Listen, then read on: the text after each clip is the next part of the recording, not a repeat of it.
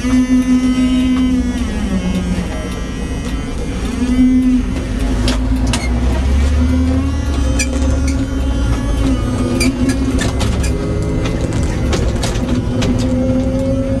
name is Tommy Callagher.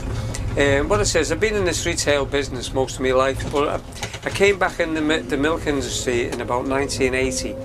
Uh, consequently, most of the city centres, well, all the, all the different areas in the city centre. I've been in that, this actually part of the city centre now for about 20 years. And of course, over the period of the years, I've got so engrossed with the Liverpool people, which are fantastic people, and come across, of course, a lot of people who needed help regarding charity work. And well, what's actually happened, I've got so involved in it now that I've become so successful with my charity work that uh, I, I'm, I'm rather in demand, really.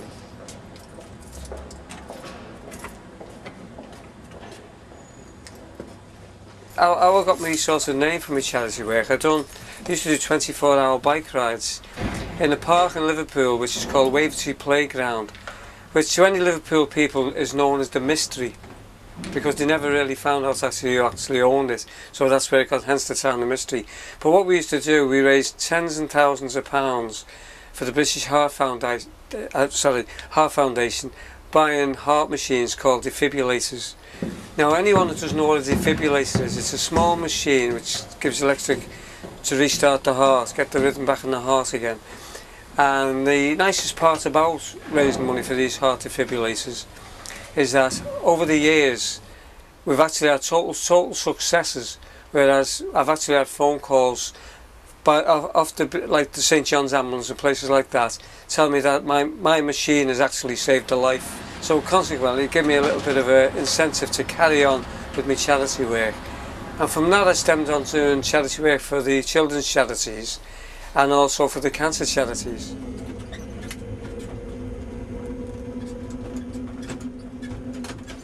And then it's sort of 202 it was the and it was the Queen's Golden Jubilee. And between myself and the company which was Express Dairies at the time we decided then to paint the gold, a gold float. Now this was the only gold float in the country. It got recognised by the Home Office. And it went so successful right across the world. Such a successful float.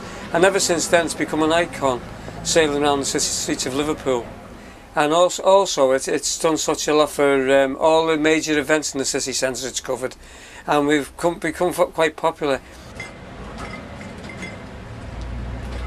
Well, actually I was, I was approached by a chap called Tom and he asked me would it be okay if they wrote a song about the, the city milkman and of course anyone who, want, anyone who wants to write a song about you of course it's, it's something you never expect but it's such a wonderful thing.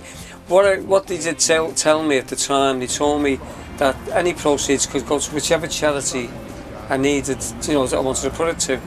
But what I did found, I found a, a, a lady called Jackie Clary, which she suffers from the motor neurone disease, and she needed help. She had to go to abroad for treatment, so they needed X amount of money. So I, I said, okay, do the song. We will sell, we will sell the disc, and all the proceeds can go towards this the High Jackie appeal. And what I can say about our city, if you come down and see us, you'll get a good Liverpool welcome and uh, we, we look forward to meeting you.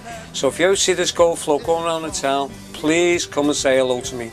Please. I'd look forward to meeting you and shaking your hand.